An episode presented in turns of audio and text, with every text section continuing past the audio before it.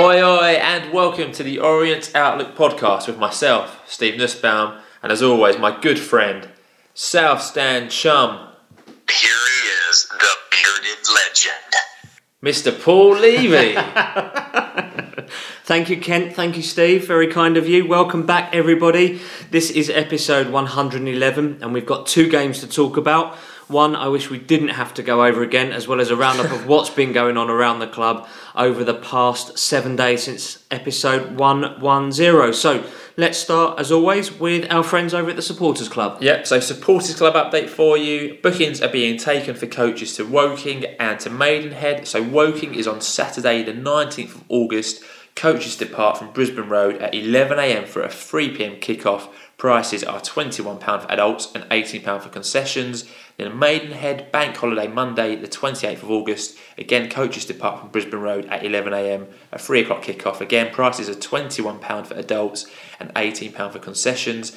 There is a £3 surcharge to non-members, so you can book in the Supporters Club at home games or by calling the travel line on 07722 135 970, and remember to make your own arrangements for match tickets, as the price only covers your coach fare. It does indeed. The Supporters Club are also hosting a Q&A with Nigel Travis and Kent Teague on Wednesday the 13th of September, so that's a date for your diaries. This is a ticket only event, and priority will go obviously to Supporters Club members who can pick up free tickets before the Eastleigh match on Saturday the 26th of August. Yes, that is correct. Thank you for that, Mr. Levy. So our last podcast was last Wednesday, so just a week to cover. So the week that was. So while we were recording episode 110 last Wednesday, our under-18s played Ashford FC, who tweeted by saying, "Great result tonight. Our under-21s beat Leyton Orient FC Academy 2-0 at Homelands tonight, and the goals from Gus, who was a trialist, and Harry Lacey, #Ashford, which was a fair enough tweet. Yeah. However, at LOFC Recruitment came back and replied, "I thought your under-21s played well against our 15 to 17-year-olds. Good luck for the season, and thank you for your hospitality." Love the comeback. Good banter. Absolutely love the comeback. Great banter. So whoever was in charge of the LOFC Recruitment Twitter account that night, kudos to you. Thursday the 10th of August, so last Thursday, the club announced phenomenally that season ticket sales have now surpassed the 3,800 mark. This is absolutely incredible. I would say I feel sorry for those that have to process the season tickets and produce all the booklets, but actually I'm not, because it's fantastic, and I mean that in the nicest possible way, obviously. And Cryptic Kent has said when the club reaches 4,000, he tweeted this last week, they'll do some giveaways and some prizes. Well, maybe. Maybe he will, maybe he might not. Keep an eye on Cryptic Kent's Twitter and Facebook. He's been out to play again. So, Mooney Friday, the 11th of August. Obviously, every Friday now is Mooney Friday. So, happy Mooney Friday, everyone. And a very happy birthday to friend of the podcast and LOFC Community Liaison Officer, Howard Gould. So, Howard, you're a legend. We hope you had a great day and keep up the great work you do at the Leyton Orient Trust. Here. Ahead of the Maidstone match, Steve Davis told George Sessions, "I hope we can make it back-to-back wins. Obviously, you want to try and build some momentum after Tuesday. It's no good beating Solihull and then not following it up with something on Saturday. So we'll be doing our best to get 3 points. And as I've said before, I think we'll get better as the season goes on. So if we can get a good start, it will be a bonus." Yeah, brilliant. I like that. I like what Steve has to say. And later in the day, club put on their website, following feedback from supporters and from fans of teams due to visit, the club announced the reintroduction of a £5 junior matchday ticket in the East Stand. So under 18s again will be able to buy a home league match ticket for just £5 and can purchase these online or through the cash turnstile on the day. And importantly, this also applies to away fans as well. So because you can't have two separate pricings for the same stand. Yeah, so they basically brought the junior prices down. So well played, all get more youngsters through the doors, and that's what it's all about, really. Yeah, on Saturday the 12th of August, we wish a very happy 30th birthday to a certain Dean Cox. Dino. And also a happy birthday to groundsman Colin James. Yep, hope you've all had great days. And in the morning, the under-18s lost 1-0 away to Luton in what looked like a very close match with very little between the two sides, and we were unlucky to lose that one. The Luton keeper pulled off some fantastic saves from what we heard. However, the under-16s beat Luton's under-16s 3-1, so good to see there. And Luton have got a great under-18 set-up, gave us some problems last year, if I remember rightly, so nothing to be ashamed of in that defeat. No, absolutely not. So, moving on then to 3pm on Saturday afternoon-ish, we have Maidstone at home. Team lined up with Granger in goal, Caprice, Coulson, Elokobi and Widdowson, with Dayton, Lawless, Lee and McAnuff in the midfield, with Mooney and Bond up top. Subs were Sargent, Boco, Clark, Koroma and Clay. Just the five as per National League rules. Yep. An unchanged 11 and subs bench for the third game running. Yep, so for me, no surprises there. If it ain't broke, don't fix it. Yeah, I agree with you. I think we need a settled side. And by playing the same team week in, week out, they will gel much quicker. And I think it's almost, if you look at back historically, those teams that have done better have used the least amount of players. Yeah, I would agree with that. So, good points there. So, at 2:45, Nigel and Kent came out on the Directors' Gallery and were given a standing ovation. It was great to hear. We were actually very close to them as we were in the gallery. We'll come to that a bit more after the match. It was an amazing experience.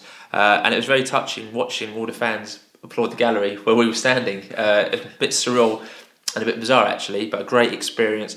Then at 2:50, staff including Ada Martin, Lindsay Martin, Howard Gould, Michael Asamoah, Lucy Gammons and Charlie Long walked out onto the pitch for a standing ovation and another touching and emotional moment on the Brisbane Road pitch. That was again fantastic to see, and they all clapped with all the directors in the gallery and everyone in the stadium. What made it more special is because the fact that the guys that walked out there are, they're not the unsung heroes, but they don't like the attention. They just go about their job, they do their job because they love the club and they're proud and professional people. And it was genuinely touching to see all of those people go out there for all the nonsense they've been through and to be able to stand there proud of the club that they work for, and proud to work for the people that they work for and support the people that come and pay their money and watch the football. So speaking of that, let's talk football. Match kicked off. We were kicking towards the north stand, and you'd noticed, and you pointed out to me, I think, that we're now warming up in at the south stand, the south end rather than the north end. Yes, and in the first two home games anyway, we've kicked towards the north stand.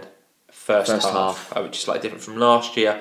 So again, we were in the director's seats, and Kevin House next to us, along with Energy surreal. Bear, which that was surreal, and obviously having Nigel and Kent a few seats down and Marshall to our left was even more surreal. So an amazing experience. So not much goal action really in the first 15 minutes to talk about. We looked okay, an experienced team. We passed the ball nicely around looking for openings. Maidstone sat back, made it difficult for us as you would expect them to. But I also like the fact that we were patient with our build-up. We went back and round and came across and we kept the ball, which is, I think, something Steve had mentioned in his Solihull comments as well, that, keep the ball, be patient, build up, move the ball quickly. It's fine to go back. Yeah. But then sort of move it forwards and move it quickly, move it with purpose, but don't just sort of lump it forward for it to amount to nothing. So it was good to see that being put into play. Yeah, and I think at this level, with the experience we have and the players we have, we're comfortable to do that. Yeah, that's what we said. There was a couple of instances where I think Kevin House actually mentioned it. He said less experienced players would have just lumped that forward, whereas we've played it out. Good point. Which was a good point. Yeah. 18th minute, a cross was played in from Maidstone. Ironically, Pigott went to kind of miscontrolled it, but done him a favour as he ended up with more time in the box following his miscontrol. He got a decent shot away, and I thought Granger made an outstanding save with his legs as the ball came out to right, who volleyed over, and I thought Granger kept us in it at that point. He did. Really good save. Well done, young man. Well done, young Brave, child. Made himself big, didn't go down. Yeah, really good. In the 24th minute then, Joe Widdowson gets booked for a foul on Sam York. Yeah. That's a hyphenated surname. So following a good spell for Maidstone here, as we started to look a bit flat and unthreatening, we run out of a bit of puff. We did a bit at this point. In 26th minute, McAnuff turned, passed to Mooney. Dayton made a good run. Mooney tried to play a slick little ball through. Did get it through, but a bit too much pace on the ball. And the ball ran through to the keeper. Which is a bit like the story of the first half so far. A few misplaced passes for the final ball. We're just lacking that final touch to get us in. Yeah, more passing and pressing without creating too much. Maidstone happy to obviously defend it at this stage of the game. And then in the 43rd minute, David Mooney flicks on a long ball to Joby McAnuff. He cut inside, drives forward, has a decent shot saved by the keeper. Yeah, and 1 minute of injury time was played and a half-time whistle went at 0-0. So it was a tight first half without creating too much. Lucky not to be behind, I thought, thanks to that save from Granger. We looked comfortable in possession. but not that threatening going forward. Mooney was having to drop very deep to get involved with the play, which meant McCauley was a bit isolated up front on his own. And Maidstone looked decent, I would say, in defence. They looked like they knew what they were doing and were cutting everything out pretty straightforwardly. Moons was doing that a lot in pre-season, and it's something I commented to Steve Davis on, and he said, we need to sort of get Mooney to stop coming back so deep and trying to stop that. But I don't think you're ever going to stop Mooney doing that. That's just, it's just who David Mooney is, especially if you're not getting enough of the ball up top. Absolutely. And I think he wants to try and help out in defence and be an option, which is fine. The attendance was announced at 5,085 with just 590 from Maidstone. I know you've sort of read fair play, but it's only Kent. Yeah. And I thought they would have bought a few more. Maybe that's a decent crowd for them. Maybe my expectations. I was going to say, don't forget, mate, this is National League. Maidstone aren't a full-time club. I think they're 3 nights a week. I thought they'd done all right with that number. Supported their team well, and it was a highest confidence attendance of the weekend. Yeah, that which we'll come on to later. Yeah. So second half kicked off. No changes for the O's. Better start second half. Better tempo from the first whiff, so you could see a bit more urgency, I would say. Not for the first time, pretty much similar to the Solihull second half where we came out and really went for it. We seemed to start quite brightly for the first sort of 10-15 of each half, interestingly. I don't know what's said at half-time or what the sort of pre-match chat from Stevie's, but we didn't have to wait too long, fortunately, and we've got a bit of an ode to David Mooney from young James. Yep. There's only one David Mooney. One David Mooney used to be bib, now it's alright, walks in Mooney Wonderland. So that was young listeners James Houghton's ode to David Mooney. He's only 5, so he can't swear, which is why he used to be beep. Yeah. So Mooney strikes in the 60th minute. Better get used to this. David Mooney scoring and gave us a lead. So in the build-up, Caprice and Dayton done very well on the right. Nice passing between the two. Dayton got some time to put his cross in. Put in a great cross. Mooney, great header. 1-0. I like James Dayton. He's exciting. I like both of them. Caprice and Dayton going forward look like they've got the very early makings of a decent partnership agree. On the right-hand side. Q euphoria. The whole stadium was singing There's Only One David Mooney, which was great to see. And interestingly, at the time we scored, Koroma was about to come on. Was stripped off, ready. Once the goal had been scored, he was told to sit back down. So great to see Mooney on the score sheet again. Yeah. Great to see Brisbane Road rocking. 2 in 2 games. And generally, once we get the first goal, and it's the same against Solihull, we look very comfortable once we're 1 up. Seems to have to come to us more, so they get exposed in their back line, and we just look comfortable passing it around with the experience we have, like we said before. Yeah, and the 76th minute, we're going to fast forward 16 more minutes. Dayton and Caprice combination are at it again.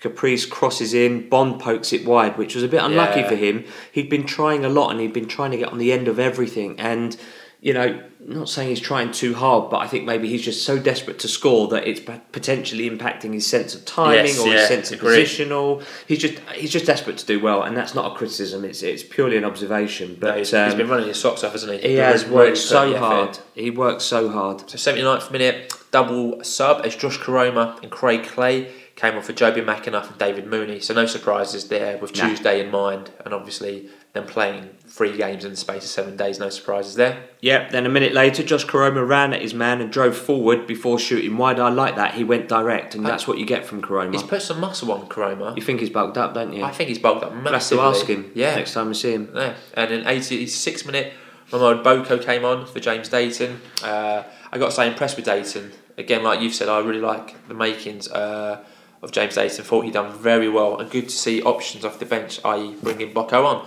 So towards the end of the match, around this point, ground became a bit nervy as Maidstone started to sniff an equalising goal. I thought at this point, we were sitting back a bit. You could tell we were a bit nervous in defence. 87th minute, a cross from Hare was put into the box. Elokobi sliced at it, and the whole ground gasped as he sliced at it, and it just missed their man at the far post, Sam-York. And then for me, the key moment in this match, 89th minute, Maidstone had a goal disallowed with 1 minute left, so Pigott got time in the box, in a busy box, to turn and get his shot away. Granger, I thought, made a superb save. The ball rolled to Sam-York, who poked it in, and I was sitting there with my head in my hands, just going, I can't believe they've done it. Started to hear some cheers, looked up and saw a linesman's flag up and thought, phew, it's going to be alright. Yeah, do you know what? In real time, to us, where we were, that looked onside. Absolutely. But I took a still off the ozone and sent that to you, and the man is literally a yard offside. Brilliant call there from the linesman to get there. Absolutely outstanding. And then, just a moment later, we're going to play this song.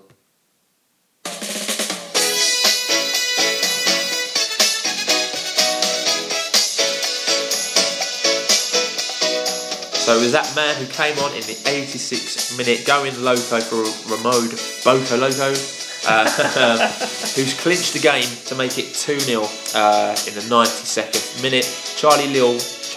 Charlie Lee won the ball in the middle of the pitch, done very well, drove it forward, put in an inch-perfect pass to Boco, took one touch, made no mistake with a composed finish past the keeper. Great goal there. Made it 2-0 to the relief of the crowd. We could see Kent right next to us come and give Nigel a bear hug, a visible relief on everyone along the stadium. Yeah. And great to see. Shortly after, 5 minutes of injury time were played and completed. Final whistle went, and we'd won the match 2-0 and kept our first clean sheet of the season. We did indeed. Steve Davis said post-match, "I'm just happy to win. Whether it comes at home or away, it doesn't matter. We just want to try and win every game. It won't always happen, but we'll set out to win away as much as we win at home. It's about getting as many points as possible to settle people down and build more confidence and get the crowd behind you, and we have been able to do that in the last few." So that meant the league table, even though it's only after 3 games, and we'll give it a very quick once over, we were 4th, so 6 points from the opening 9 games. More on the table later in the episode. Yeah, then we spotted a tweet from @nonleaguecrowd, who said the top non-league crowds for the 12th were Leyton Orient first with 5,085, Tranmere Rovers second at 5,050, then it drops down to 3,107 for Stockport County, 2,082 for Chester FC, and then even lower than that you go 1,946 for FC United of Manchester. And if I'm not mistaken, I think Boreham Wood had 350 people in their ground. Unbelievable. So considerable, us in Tranmere, considerable attendances higher than the rest of the division by far. So your views on Saturday? Yeah, one of the best days of football I think I've ever had. One of the best days. The result on the pitch topped it off, although it probably scoreline was a bit harsh on Maidstone because I thought they came and acquitted themselves well. They done very well. Yeah, everyone played their part really well. We didn't overcommit when we went forward and everyone was covering each other and supporting each other defensively. Also impressed that we didn't hoof the ball out of defence, as I mentioned earlier. With experienced players, we patiently kept the ball and we simply passed the ball around. Heart in the mouth moment for me was when Elokobi sliced the clearance across the face of goal, but fortunately and thankfully Maidstone couldn't capitalise. I'm sure George will say, well, actually that took the ball out of the player's path, but I'd rather he just put his laces through it and connected with it though. Got it out, yeah. Also, like what Steve Davies had to say, he does talk a lot of sense, and some credit to Maidstone. They tried to play their game and make life difficult for us, but you know, we had a couple of good chances and took them. Yeah, your thoughts? Fantastic day and a hard-fought win over a decent and organised Maidstone team. So again, they were better than what I thought they would be. Rode their luck at times and battled to victory, just about deserved, I think. Well done to Granger. He's coming for some criticism since the start of the season. He made 2 vital saves in that game. I thought the defence played well, kept it tight at the back. I thought in the midfield, whilst not creating much at times, especially in the middle with Lee and Lawless, they did look very compact and very solid, and I guess that's what they give you, and happy to pass the ball around. Bond, like we've said, runs his heart out, still searching for that goal, but once that goal comes, I think he'll be flying. Mooney, you know my feelings on Mooney, Super Mooney, great to see him score again, and lovely for the stadium to kind of show their appreciation for him, and good to see Boco get a goal. Delighted for him, he's such a nice guy. Yeah, deserves it. Yeah, good to see. And again, once we score, you can see the celebrations throughout the whole team. Everyone running to celebrate, and you can see there's a decent team spirit starting to be built there. Really nice to see. Back to the days of Slade. Yeah, you really. It's absolutely vital. Actually, it's a really vital comment to make. Is that the team camaraderie, that you know that when you step out over that white line that everyone's fighting for each other and supporting each other. We're happy when we win and we're sad when we lose together, but I think that's an extremely vital point. And you can see there's some big characters in there, and good characters to have in the team. Charlie Lee, Elokobi, Mooney, McAnuff, good experienced players who know what they should be doing, so great to see. And on a personal note, a massive thank you to Energy Bet for hosting us for the day. We had a great day really, from having lunch with Martin Ling to meeting Nigel and his family. I think we tweeted about it earlier in the week, but Nigel Travis was wearing his Orient Outlook podcast badge all day. So in every photo I've seen of Nigel Travis from Saturday, he's wearing his Orient Outlook badge, which is fantastic. His kids were wearing it. I think Marshall had a badge. Kent had a badge on at points. Fantastic. Great to meet other people. You know, first time I met Marshall. Great to meet Lucy. Great to meet Kevin House. Yeah, we'd never met before. As well as catching up with Charlie, George, Errol, and to catch up with listeners Kevin Cowlin and Clive Boone. Just a fantastic day. Can't recommend it hardly enough. If you do get a chance to go in the gallery for any games, get yourself in there. It's a great experience. Yeah, 100% agree with you on that one. So those were our views. Your views now. We had an awful lot, and we are, as we always say, genuinely appreciative. We can't read out every single one, but here's a selection of some. At Ron Sampson 15 said, "Good win. We need to win ugly occasionally. Grind a win. Good to see." Yeah, it's what we weren't doing last year. At Boatsy says, "A great result today. Back-to-back home wins. And when was the last time we had that? Bring on Bromley." On the 3G. And the last time we had that, according to Dave Victor, was in April 2016, Mr. Ben. Yep. At Tolu_Sango said, "Coulson and Elokobi have got to be our best centre-backs since Clark and Baldry." Yeah. At Paul_But_H_Not says, "Important win. The team showed they can grind out wins against tricky opposition. They showed still today." At John Macker 1977 said, "A very controlled, patient performance. Didn't get frustrated and kept plugging away.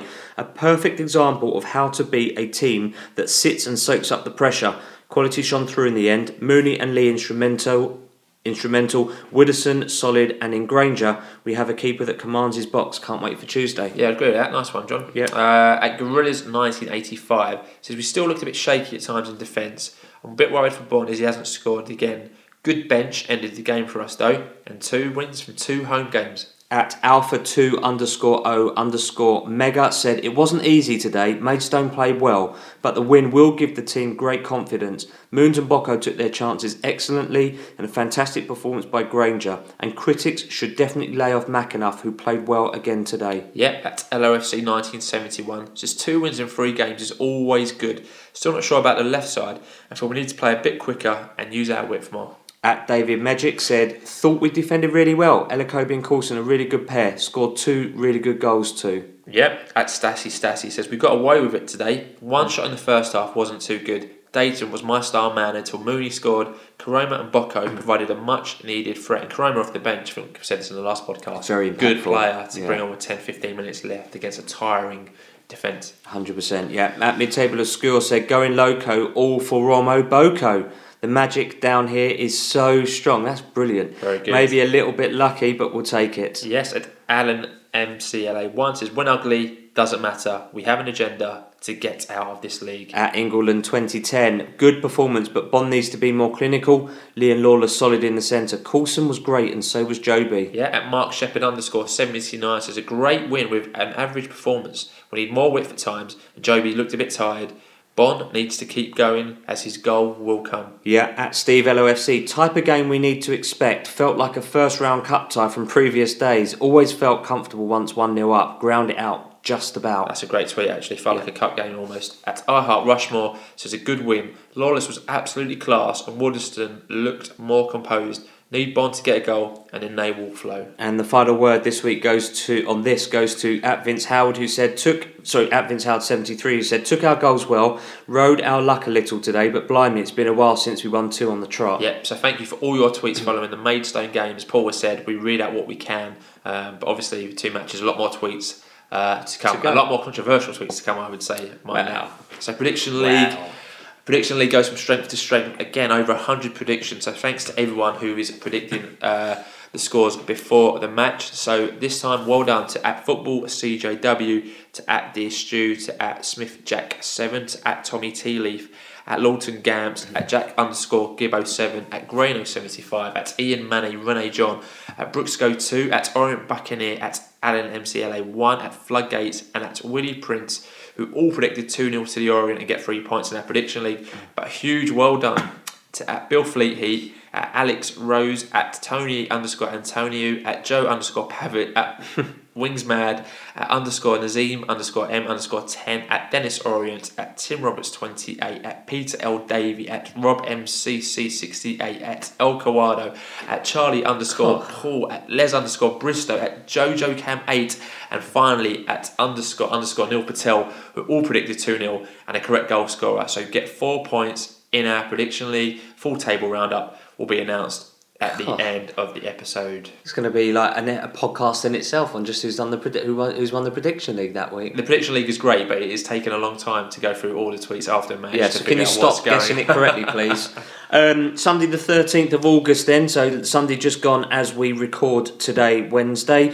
George Elokobi made the non-league papers team of the week, so well done to George. Yeah, it was my 6th wedding anniversary, but Sarah doesn't listen, so happy anniversary, Sarah, even though you'll never listen to the podcast.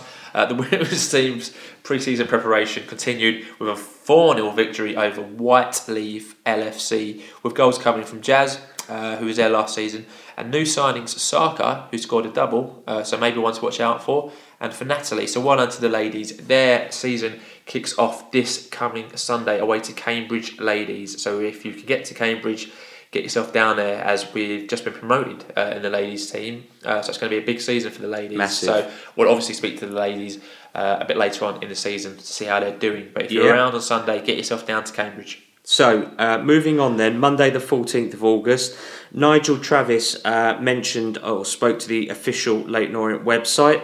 And basically, to sort of summarise it all, I'm not going to read the whole interview that he did, but it was essentially to highlight the fact that the videoing functionality, or the video that they put out, isn't necessarily what we want to be as an end product.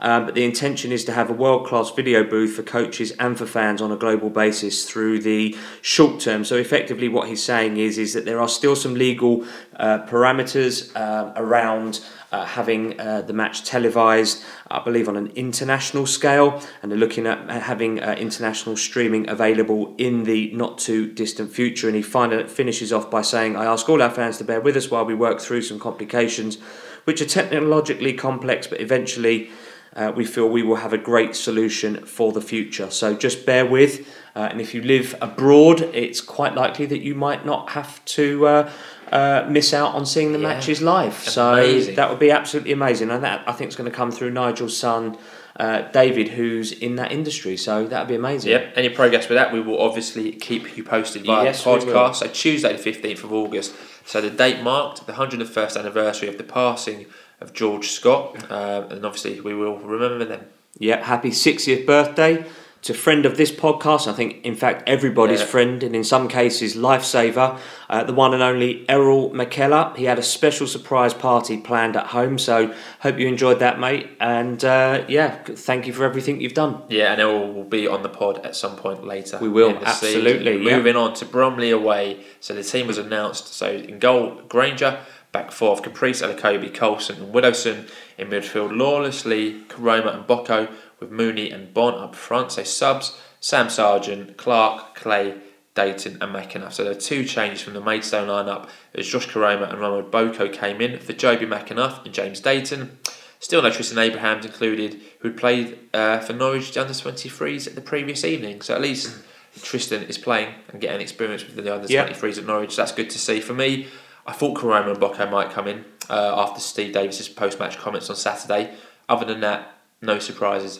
Yeah, I agree with that. I thought Clay might have got in too. And I think, just to go back to the Abrahams thing, it obviously explains why he wasn't in the first team squad on Saturday. Yes, so you win. I didn't. So the match kicked off with just over 1,000 Orient fans having made the journey to watch the... I mean, that's a fantastic away attendance. So well done to everyone who was there.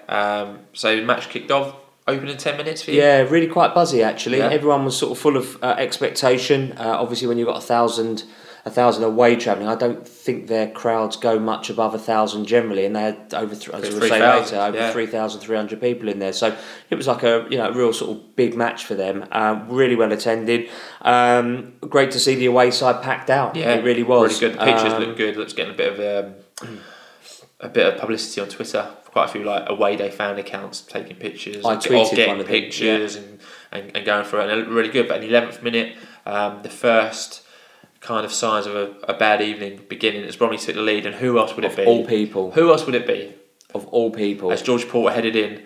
To be fair to George Porter, that was a good header, wasn't it? Good header. I think you can't really blame Granger for that. You can argue saying the defence might have been able to get a bit closer to the cross from coming in or a bit closer to George, but a good header and we were 1-0 down. I think he must have matured a bit because he really didn't celebrate that goal. Yeah. And I don't think Ben Chorley did either. To be fair to George Porter, I mean, obviously, most fans obviously aren't fond of him, but when we were doing the stuff with the regeneration fund, he did come to us. And he did say, because he played with Kieran Trippier at Burnley. That's true, you're right. And he did say he was going to try and get us a signed Spurs shirt. That never came to fruition, but he got in contact with us out of nothing. You're right. Which was nice to see. So fair play to George for that. But George, well, don't score against Orient again. What are you thinking, mate? In the 17th minute, Granger made a great save from Dennis's shot following a short header from Elokobi. Yeah, 18th minute, I think you put poor corner routine. So Boco give the ball to Mooney, who was in offside, and it was a bit of a silly one, a bit of a waste. Yeah, that was absolutely... I mean, Moons was clearly offside and he shouldn't have got the ball back in the first place. Mate,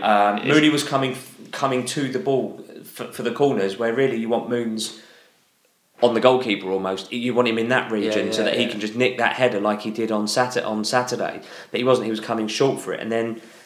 Boco's then passed it back to him and he's blatantly offside. It's a bit of a waste there. 100% waste. 100% waste. 27th minute then, so I've only seen the goals, so obviously you were there. A bullet header by Elokobi from a corner and a superb save by another former Orient player, this time lonely keeper, David Gregory. For me, this is the turning point in the match because if this goes in, it's 1-1. Yeah, and then we've got the initiative, having just scored. The crowd would have obviously gone mental.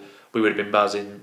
I think that's the turning point in the match. Good save from the keeper there. Outstanding save, yeah. No, absolutely. It was a case of ex-players playing against you, and unfortunately they were littered. You know, goalkeeper, defender, midfielder and attacker. Yeah. You know, the whole spine of that team is ex-Orient. In the 39th minute, from bad to worse. Yeah, absolutely. Made it 2-0. Corner from another XO, loanee Frankie Sutherland. We had him on loan for a month from QPR, and he did his ACL. Yeah, good, well remembered. Wasn't defended well, no, I read it somewhere. It wasn't defended well enough, and Jack Holland capitalised, I think, with a header.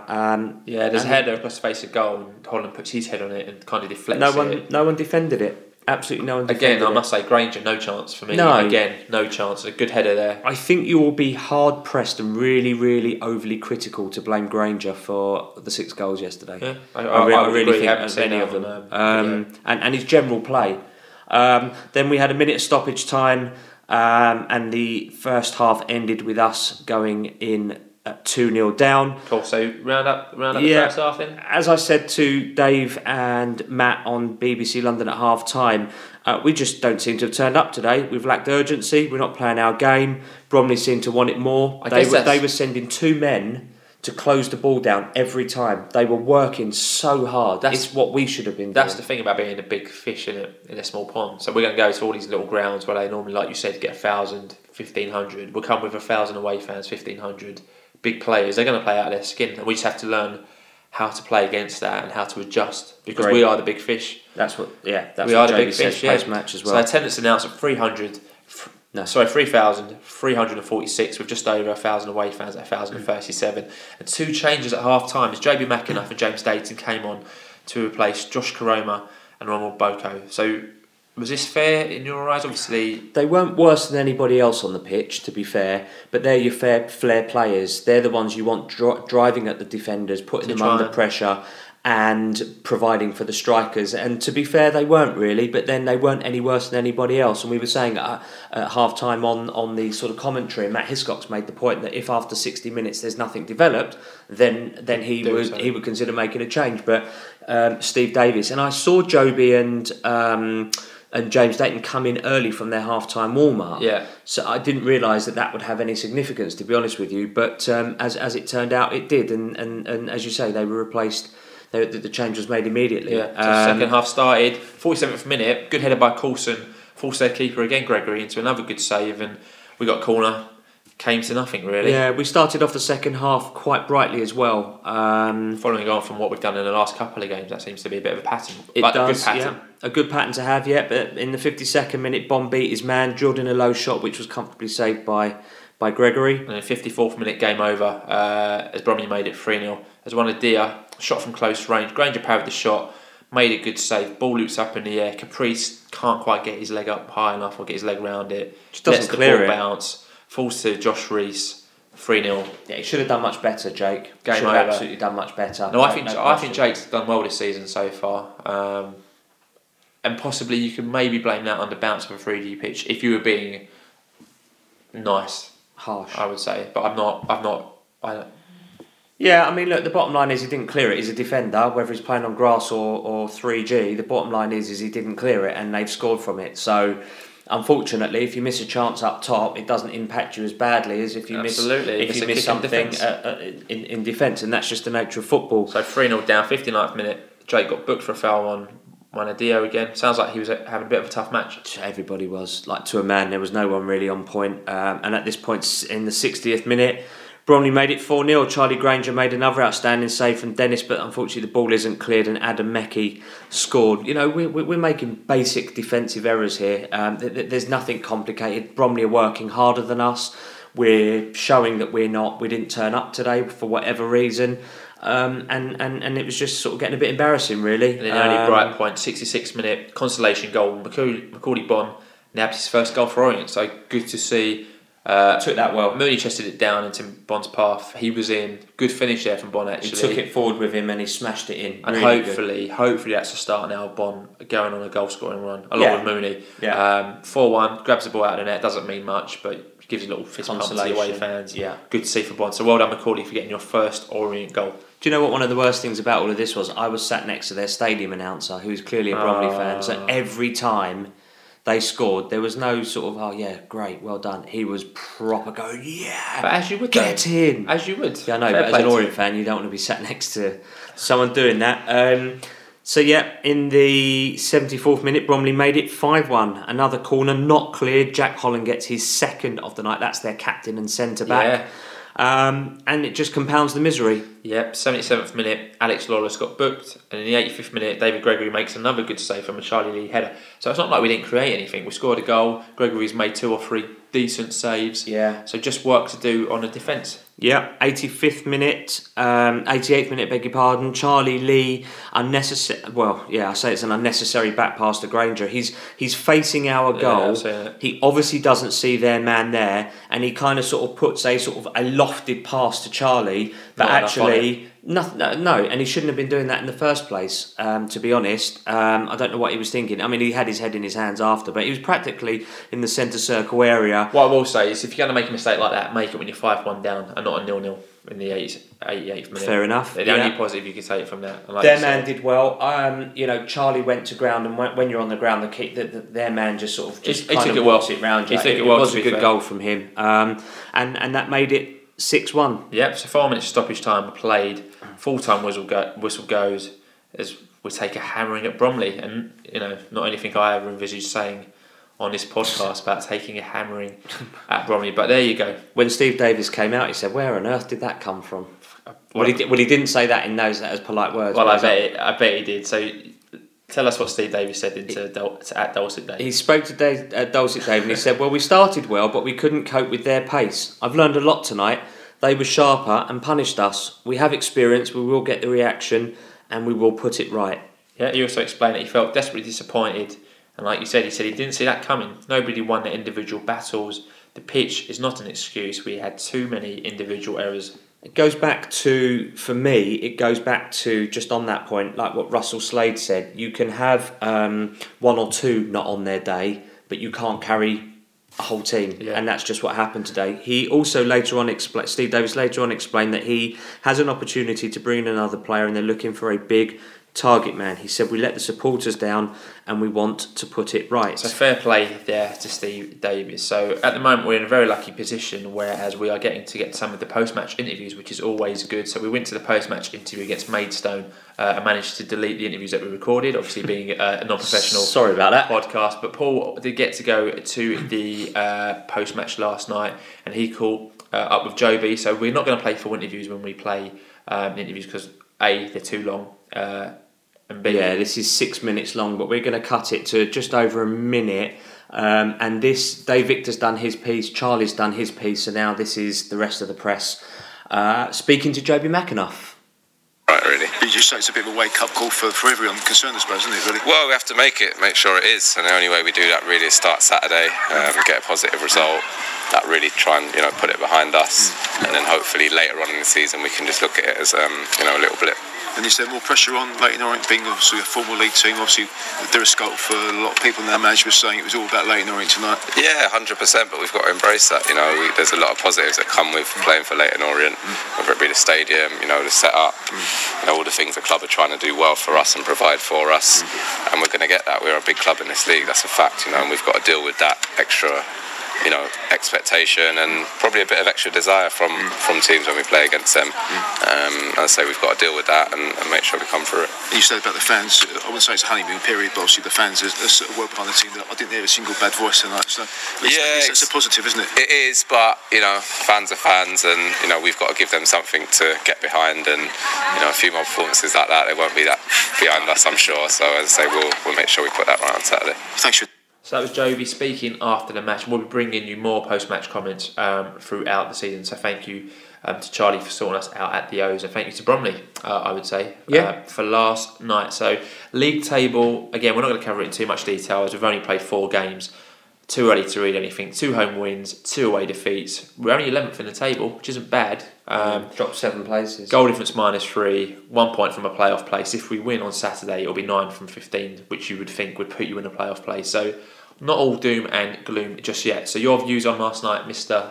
Bearded Legend? Yeah, wow, really. As Steve Davis said, no one saw that coming, and it's really easy to get carried away, criticised, be overly critical of the players, but I'm not going to do that. It's true, it's one of the worst results in our history, and with the exception of Granger, I don't think none of the players had a good game. We lacked urgency and composure at times, and it really wasn't our day.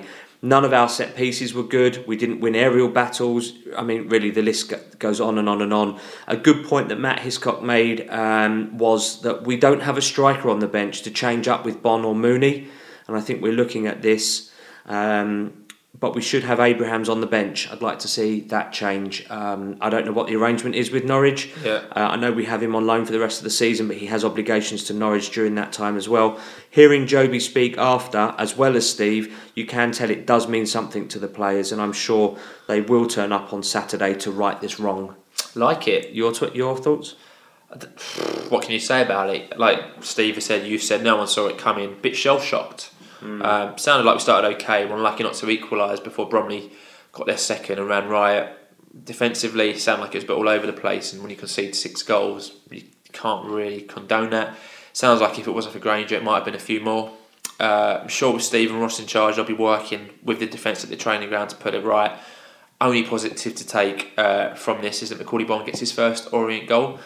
So well done, McCauley. So after the match, tons and tons and tons of views came in. Keep sending us your views. We love them, but we can only mention a certain amount. So if we don't mention yours, please don't get offended and keep tweeting us. So the first few we'll mention is we've got an email from the chauffeur who has neglected his duties for quite a while now, Cliff, who says, I can sit here and go on about the pathetic performance away to Bromley, but I leave that to yourself and others to do. But what I will say is this defeat is to kick up the backside to the players and any remaining fans who think that this league is easy and we can just turn up to the likes of Bromley and win, when clearly we cannot. I just hope now reality kicks in and the realisation of how hard it's going to be to get out of this league finally hits home. And he finishes by saying, it's early in the season, so we need to put last night behind us and use it to motivate the team, ensuring we don't put in a performance like this ever again. So, spot on, Cliff. Thank you for your email, and hopefully we'll see you in the South Stand soon. Yep. Absolutely. So we also had a whole raft of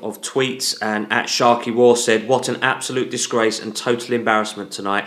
The realism kicks in and we've got a lot of work to do. Yeah, at Leyton, James too says his defence tonight was absolutely embarrassing. Elokobi looks like a fridge and moves like one. I tell you what, if you say that to Elokobi's face, good luck to you. Yeah, at Benny Furlong 1, should anyone lose 6-1 to Bromley, no excuses at all. We are a professional club, wage bill is a lot more, and train every day.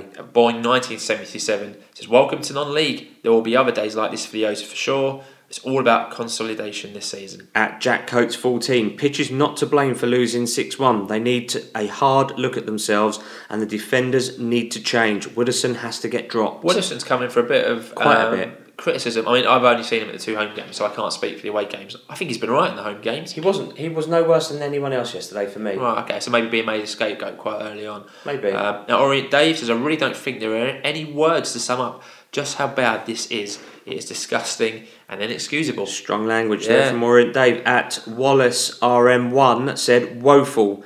Even though we're behind other teams in terms of where we're at, that statement looks a bit stupid against part-timers. Yeah, at D. John's 1998 says, awful, and that's saying something considering what we had to put up with last year. Bring the kids back. My boss, my director at work supports Palace, and he told me today that Palace played, all right, with a mixture of under-21s, Bromley pre-season, drew 3-3. Wow. There you go, fact fans. Are we discrediting Bromley? Possibly. Slightly, just because they're not a big club. And they're part-time. They could go and win a league in theory. It's only 4 games in, you never know. Yeah, they won't, but yeah, true. Did you just do D. Johns? Yeah. Yeah, cool. Yeah. Okay, Matty LOFC Evans said, more reinforcements are needed. Need a plan B when things not going our way. Need a big man up top, but most importantly, we need time to gel. Yeah. And no, the big man keeps getting mentioned, but if the big man comes in, whoever that may be, who comes out? I can't see Mooney or Bond coming out, really. It won't, or if you just use it as a sub. It'd be a substitution, yeah. At David TH64301889, says a total lack of a plan B. The team's hit space behind our fullbacks time and time again, and we are desperate for someone up front to hold the ball up. Davis is really worrying me. Does not seem to know how to change a setup or spot problems and react to them. Well, maybe he can't because he doesn't have the big man to do that. Well, the problem is, if everyone's having an off day, how do you change that? 1 or 2 you can sub, up to 3 you can sub them off. Yeah, for 10 people to be having an off day, I mean, that's just beyond anything. At Veggie Jones said, maybe this is the stark reality that this is now our level. A team blown hot and cold, prone to the odd thumping to part-time teams. At Joe_Pavic says, tough luck, build on this defeat, see where we went wrong, and hope we do better on Saturday. Demanding refunds isn't the way to go. So I don't think anyone actually tweeted the actual club, or maybe they did, but people were saying we should be refunded. That's football, isn't it? You turn up, you pay your money. If you win, you win. If you lose, you lose. That's it. If 20 people had gone because it was Barrow or something on a Tuesday night, then arguably, to Bromley, which is within the M25. The Dorset Viking tweeted us saying, reality check for the team. Embarrassing performance and result. Players should refund the 1,000+ who attended. I mean, you're talking about 15,000 £15,000. The player who's gonna, they're not gonna. That's just ridiculous. Change is needed for Saturday. Steve Cab 121 says, I can take losing, but this is totally unacceptable. # embarrassing. At Rich P242, a poor Solihull team and lucky versus Maidstone. We can't keep using the excuse we're a couple of weeks behind. That result is disgraceful. At Mid-Table Obscure says, we've got to look for the positives. Bond getting off the mark. Write this game off and move on to the next. # our club. Great. You like that one, yeah? Great tweet, yeah, really like that. At David12 Lloyd said, I think there'll be some more Granger bashing, but realistically, the defence need to take a long, hard look at themselves. Stopping crosses is primary school stuff and should be an almost trivial thing to pro or semi-pro players. And it was there was one particular incident where Ben Chorley had all the time in the world. He could have gone back, made a cup of tea, come back, and still not been closed down. Really? Literally 10 yards outside our area, 15 yards outside the 18-yard box. Disappointing. Absolutely, and we weren't stopping the crosses. That's probably one of the best points. I'm surprised by that because we looked all right in defence on Saturday. Agreed. At _ Mikey Reynolds, says poor defending throughout and sounds like we need work defending set pieces. No excuses for the pitch, lots for the team to review. At Orient Fan TV, terrible performance from so-called professionals. The fans deserve better. We knew we'd be playing on pitches like this ages ago. Players tired. Yeah, I like that. At Paul Nice One says, and Bromley rub it in by playing Rocking All Over the World for those who left early. Oh, that was a killer. I tweeted that saying it's not the one that you want to be listening to when you just lost 6-1. AC Swim said, losing 6-1 under the old regime would have been sad. Still just happy to be alive. It's early days and the potential is there. I like that one. At Bayford _ Joel says, shocking. After this game, we can't still be saying we're lucky to still have a club. Yes, of course we are. 6-1 to Bromley is unheard of. At Bendy Bollard, 4 simple words: move on to Saturday. On this bright side, if Kent and Nigel hadn't saved our club, we would have just lost 6-1 to Burnham Ramblers in the Essex League. And Richie J. Bourne says, maybe a new team, but this was just embarrassing. No excuses for gifting goals like that. Yeah, and Jimbo1404 said, not expecting a stroll, but do expect the back four to put up some resistance, which apparently wasn't the case tonight. Eureka Blue App says, we were poor. I think we do need to have a big lump up front for this league, and Widdowson gets beaten like he's waiting for a bus. Alan Reeves too said, saw enough potential going forward, but need to toughen up or this will happen again. Better team technically, but physically not up to That's a great tweet, and we got quite a few like that after the Sutton game. At Orient _ Ed, he must have missed some goals last night, Orient Ed. Let us know. Nothing wrong with losing to Bromley, but it was the way we lost. We gave them the goals. And I'm referring to Orient Ed because he's the guy who sits in front of us and likes a half-time pint and missed the Mooney goal. So, Ed, if you're listening, I hope you had a good time last night. Charlie Paul said, I understand the pitch, 2 weeks behind, tiredness, etc., but you still don't lose 6-1 to Bromley. Yeah, at Digger H773046, did not see that result coming. Davis learned a lot about the players tonight. A positive reaction is essential at Woking. We cannot forget how far we've come in such a short time. Bound to be periods of disappointment whilst the club is rebuilt. And Woking is a pivotal game. If we beat Woking, it's 9 from 15 and everyone forgets about last night. At S. Churchett, new league, new squad, new gaffer. So you're allowed one of those results.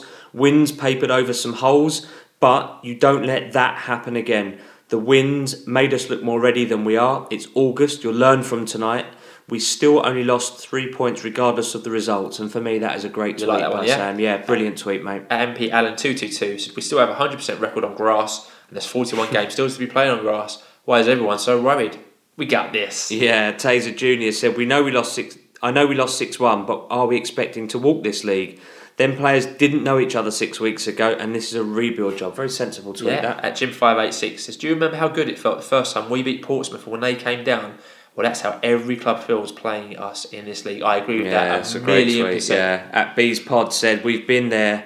You'll look back on this in a few years as the rock bottom where the comeback started. So thank you to Bees Pod. That's the Barnet podcast who follow us. Right, so that's from Barnet. So thank you to the Bees Pod and good luck to Barnet this season. At Tommy Man 2 says, all right, remind me of the old song, Build Me Up Buttercup, just to let me down. But worst of all, not to score when I want you to. Thanks for that, Tommy. Like what you did there. Only one team said, tonight shows how difficult this league is going to be. They look strong and fought for every ball. We didn't match them. Yes, Only One Orient says, Christmas for Bromley, lots of gifts. Like that. Steve Nugent UK, the club and team needs time. The squad had its heart ripped out and rebuilding will take time. We will rise again. Janine Alderman says, yes, defeat is embarrassing, but shocked at fans asking for refunds. If they are new or have been away a while, they need to get real. At Phil Mellows, scale of last night's defeat was a shock for all of us, but while the club is being rebuilt from nearly nothing, this can happen. At Kevin Cowlands, it's disappointing and unacceptable, but we need to remember how far we've come in 7 weeks as a club that was almost destroyed. The reaction of some is pathetic. And Kev, again, great seeing you on Saturday, and I hope you're wearing your podcast badge as you listen to the podcast. Final word for this week on this goes to at Dunmark, who says, embarrassing as it is, Orient is a family, and if my kids slip up, I rally round them. Let's get behind them on Saturday. Great tweet. So thanks again for all your tweets, all your emails, all your Facebook messages. We mentioned what we can, and a massive, massive reaction to last night's result. So time for our Prediction League update.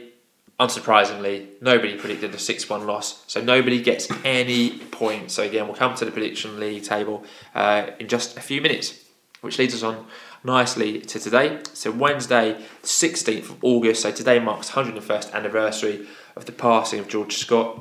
So again, we will remember them, and thanks to the club for these poignant reminders. And in the afternoon, a Leyton Orient team played a behind-closed-doors friendly against Dagenham and Redbridge, losing 2-0.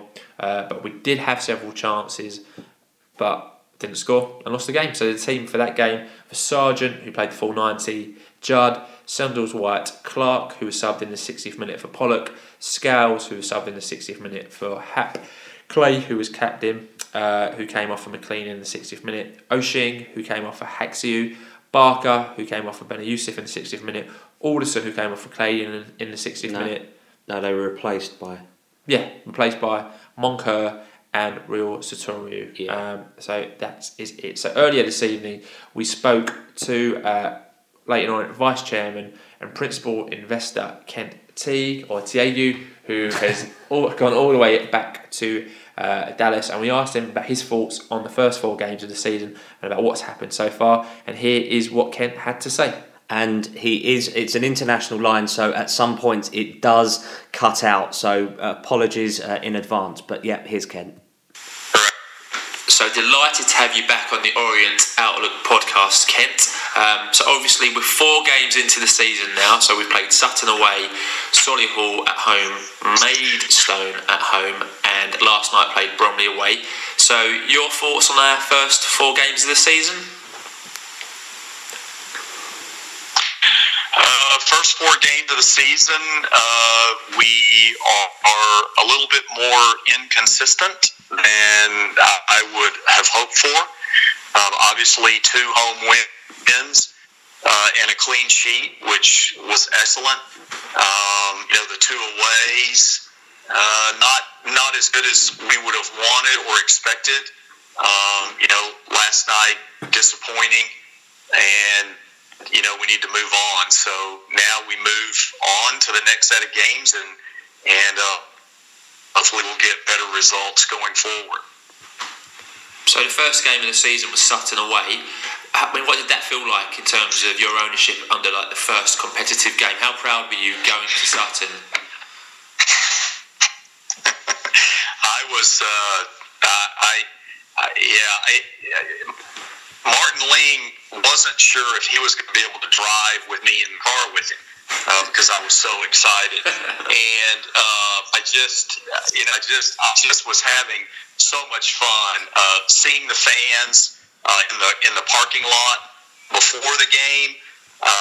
Getting to meet the directors, it was fantastic.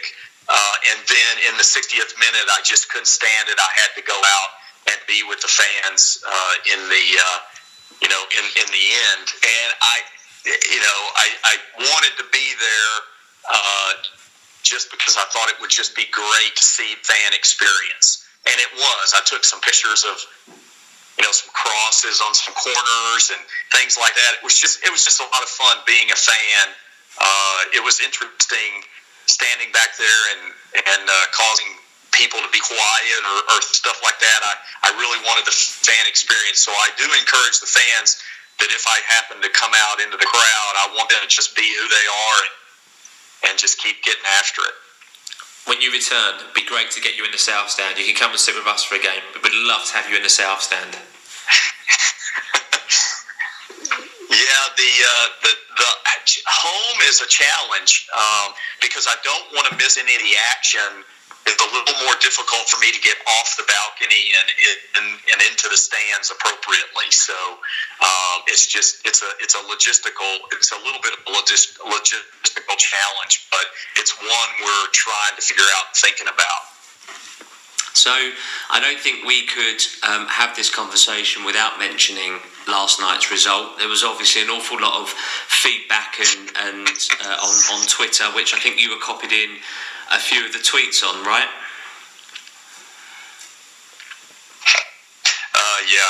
I got my fair share of feedback, absolutely. And you mentioned to us, obviously, sort of coming on, before you came on air about sort of responding and that. Was there anything you wanted to mention about that? Did you want to sort of mention to sort of Orient fans that are listening about sort of, engagement and that sort of thing? I put out a tweet today, also a Facebook post. It was a disappointing result. It was certainly not expected. It was very inconsistent compared to the way we had played the last 2 matches at home. There's really no excuses when you when you play like that, there's just no excuses. And I do believe going forward we still have and we will have a very experienced and talented group of players and coaches. So I think we have the experience in the locker room to overcome these sorts of things that happen and this style of adversity. We knew we were going to face adversity during the season, and so, you know, here it is. And really it comes down to, I think we'll play a lot better Saturday, and we really are focused on Saturday. Let me say this about the fans, which is amazing if you think about it. We have 2 straight sellouts. We sold out Sutton, and we sold out Bromley. We sold as many tickets as they would allocate to us, and probably more. Of course, we don't know about that for sure. Our fans have responded in a phenomenal way to our club, and for that, we are so appreciative. And I know that I and Steve, the coaches, and the players, when I say that the support is fantastic. Last night, what happens for me when I face adversity as a fan, like I did last night, the things I want to do is try to encourage our players and our coaches. I believe that when our coaches and our players face the kind of adversity that they really caused for themselves last night, it's our responsibility as fans to lift them up, to encourage them, and to be extremely encouraging. And, you know, there were chances that we missed last night that could have turned the game very differently. But we have to remember that that same thing could be said about the matches that we played at home. They missed some chances that could have made the outcome be very differently, too. So, my request is that when we face adversity, and you know, my request is that the fans encourage our players and be very encouraging to our coaches. Yeah, that's a good point. Enough, yeah. So we mentioned kind of the away game. So obviously not had the best starts away from home, and you've kind of briefly touched upon it. But the home form has been great so far. So 2 wins from 2, good attendances. How has it felt being at Brisbane Road and watching the fans sing and the matches themselves? Well, it's certainly exciting when we score, and I get to go hug Martin Ling, and he's running from me, or is trying to move away from me in his seat, and Nigel Travis, I'm climbing over people to get to Nigel, to hug Nigel for our first goal together, you know, as directors and owners. It is so thrilling to watch our side win, and it is so thrilling to watch our side overcome adversity, to, you know, start to play better, and it's so heartbreaking to watch maybe the ball go off the post, or you know, for a clear one-on-one situation with the goalie, and for us not to bury it. Every emotion that a normal fan feels, probably feel it, you know, 2 or 3 times as intensely, because I'm just that style. Very emotional fan. Part of the reason I stand up most of the time when I'm on the balcony. It's just my style, and so it's every emotion you can think of, from you know, I can't believe they scored, to I can't believe they were offside, to, you know, every emotion that every other fan went through. I went through those same emotions. And how proud did you feel having your family at the game on last Tuesday? Yeah, my family is very supportive of the madness that I am, and I mean that in a good way.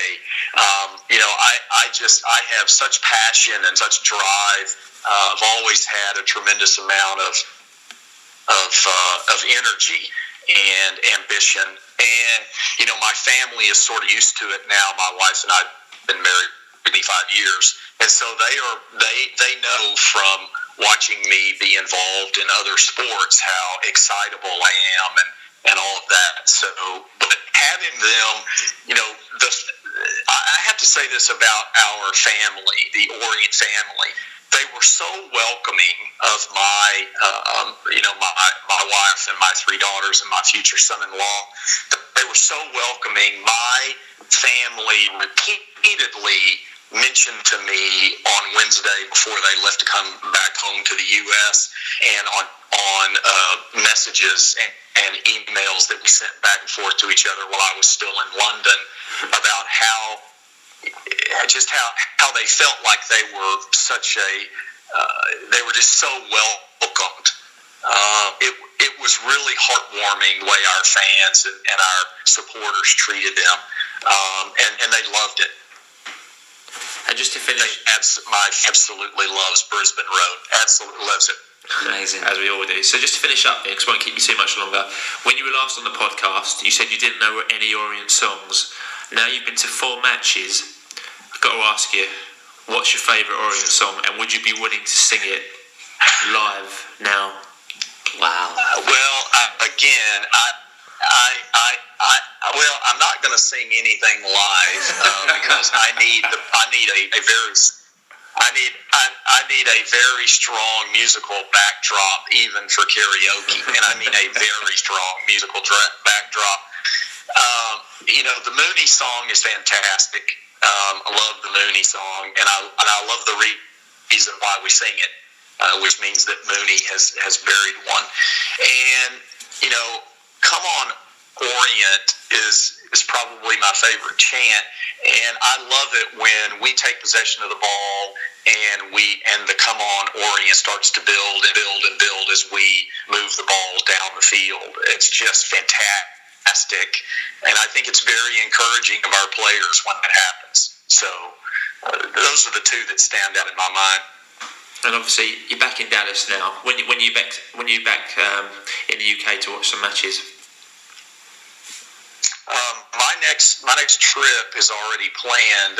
It's September the 8th through the 18th. So there are 2 academy matches, 3 men's matches and 2 women's matches during that 10-day span. The one after that is already scheduled too. That's October the 20th through the 30th. And again, 7 additional matches, both home and away. So 7 matches in 10 days. I can't wait. It's just going to be so much fun. Okay. Just to finish up, Tim, you got a message for the Orient fans so far? It's always the same, but now it changes a little bit because I'm focused on football, which I'm super glad that's what the focus is now. The forums have been relatively quiet, I'm sure, until last night. And, they've been relatively quiet, and it's been fantastic because now we shifted into a focus on football. That tells us that our efforts at stability are starting to work, and that's one of the ways that we judge it. So my two messages are very, very simple. Come on, you O's, and up the O's. So in the recent programme, I think it was on Saturday's programme, Nigel went to sort of some length to sort of comment on the minority shareholders, of which there are about, I think, 10%. Within the Orient community, and obviously he was talking about them not being forgotten and wanting to engage with them, obviously hoping to do an AGM at some point in the near future. Was there anything that you wanted to add to that at all? No, not really, other than we're reaching out to the minority shareholders in as many different forums as we possibly can Nigel wrote about it in the program. We have taken those comments that he programmed. We've got them on the website, LeytonOrient.com. I've tweeted about it. I've put a Facebook post out about it. We just want the minority shareholders to know that we are a very generic group. We do expect to have an AGM sometime very soon, and Nigel mentions all of some of the different things that we're thinking about to make them feel like they are a part of the club and a significant part of the club, which they are. So, just the message is people have the ability, or they know someone who's not on social media or is not on the internet that is a minority shareholder that should be informed. Our request is that they would, forward that information on those people and get them that information so that we can catch up with them in the appropriate manner. So that was Kent Teague, their principal. Oh, he doesn't really need any introduction because everybody knows him. So that's 15 minutes with Kent. Very, very, very indebted to him for giving up his time to speak to us. And I think a lot of what he said will resonate with people. It's about getting behind the team. It's not always going to go well, but it's about how we respond and support the boys out there on the pitch. And I think, it's time to round up this episode. Let's round this matter up. Prediction League update. As it stands, after 4 games, we have joint leaders in the Prediction League as at Paul Staines 86 and at Jack_Gibbo7 lead on 6 points, with Richie J. Bourne and Unexpected Item O closely behind on 5 points. Very much all to play for at this extremely early stage of the season. Yep, Fantasy Football League update. William Noyes leads the league on 98 points after week 1. Johnny Crow in 2nd place. I'm in 115th place on 43 points. Wow. You're not even got any points. No, so I've got no points. So not doing it. People can still join. We've got about 4 players still waiting to join who have registered after the first game, who you can see in the table waiting to start collating points. So we've got over 150 players. We will get a decent prize for this year and the Prediction League as well. So if you want to enter, give us a DM and go through our Twitter line. It's on there somewhere. Yep, so positives and negatives this week. So positives, first clean sheet of the season against Maidstone. Yeah, great to see and always good for confidence. Yeah, home form is good. 2 wins from 2. Got to win your home games. Yeah, and Macaulay Bond has scored his first goal as an Orient player, so hopefully more will follow. Yeah, and negatives, we've got just the one, but it's a pretty big one. And that's obviously last night's performance all round and culminating in a 6-1 defeat. Yeah, which meant our goal difference took a bit of a hammering. So we move on then to hero or heroes of the week. All 1,037 of them. It's all the fans who went to Bromley last night. So well done to everyone who win. Not the end of the world, but not an easy place to get home from at that time of night either. So, wrapping up now then, next week's fixtures, because we're just over the hour and 10 mark now. So, next week's fixtures, we've got 3 to tell you about before the podcast returns. Yeah. Firstly, we're going to be away at Woking on grass Saturday. Yep, on grass, the 19th of August. They beat Eastleigh at home 2-1 on Tuesday night. This is followed then by a difficult home tie against Eastleigh on Saturday the 26th. And they've just lost 2-1 away to Woking, where Paul McCallum certainly be after a goal. And then on Bank Holiday Monday, the 28th of August, we're away at Maidenhead United, again on grass. They thumped AFC failed 4-1 away last night. So 3 games in 9 days. I think 6 points would be great. 9 would obviously be what we're aiming for there. Additionally, on Tuesday the 22nd of August, obviously it's, well, not obviously, to those that don't know, it's Steve's youngest's 2nd birthday, so happy birthday to Emily in advance. Yeah, and then there's a small thing of meet the manager at the supporters club with Steve Davis. That's on August the 22nd. Yep. So if you go into any of those, we'll see you there. And if you go in, see us.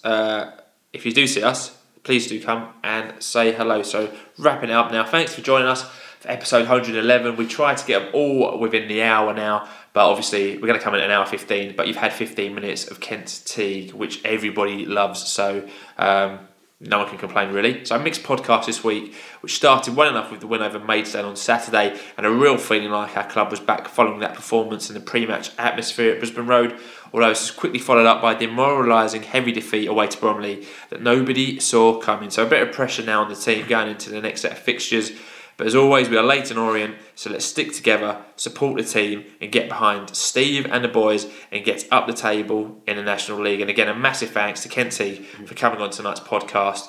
Ken, as always, is much appreciated. Yep, and we'll be back with episode 112 on Monday the 28th of August. That's Bank Holiday Monday, with all the information and views that you could ever need. If you're listening on iTunes, please do subscribe, give our podcast a review, we'd really appreciate it. If you're listening on SoundCloud, TuneIn and Stitcher, add us to your favourites, and that way you'll have all the podcasts available as soon as we upload them. If you have an older relative or loved one who you think might like the podcast and listen to our dulcet tones for over an hour, help them out. Share your phone with them, download it on their computer, whatever it takes. We'd be really, really grateful. So we're going to play out now with a suggestion by Tommy Mann. So Tommy, thanks for your suggestions. You would have heard the tweet earlier, and we look forward to hearing from everyone. And as always, keep calm and listen to the Orient Outlook podcast. Up the O's.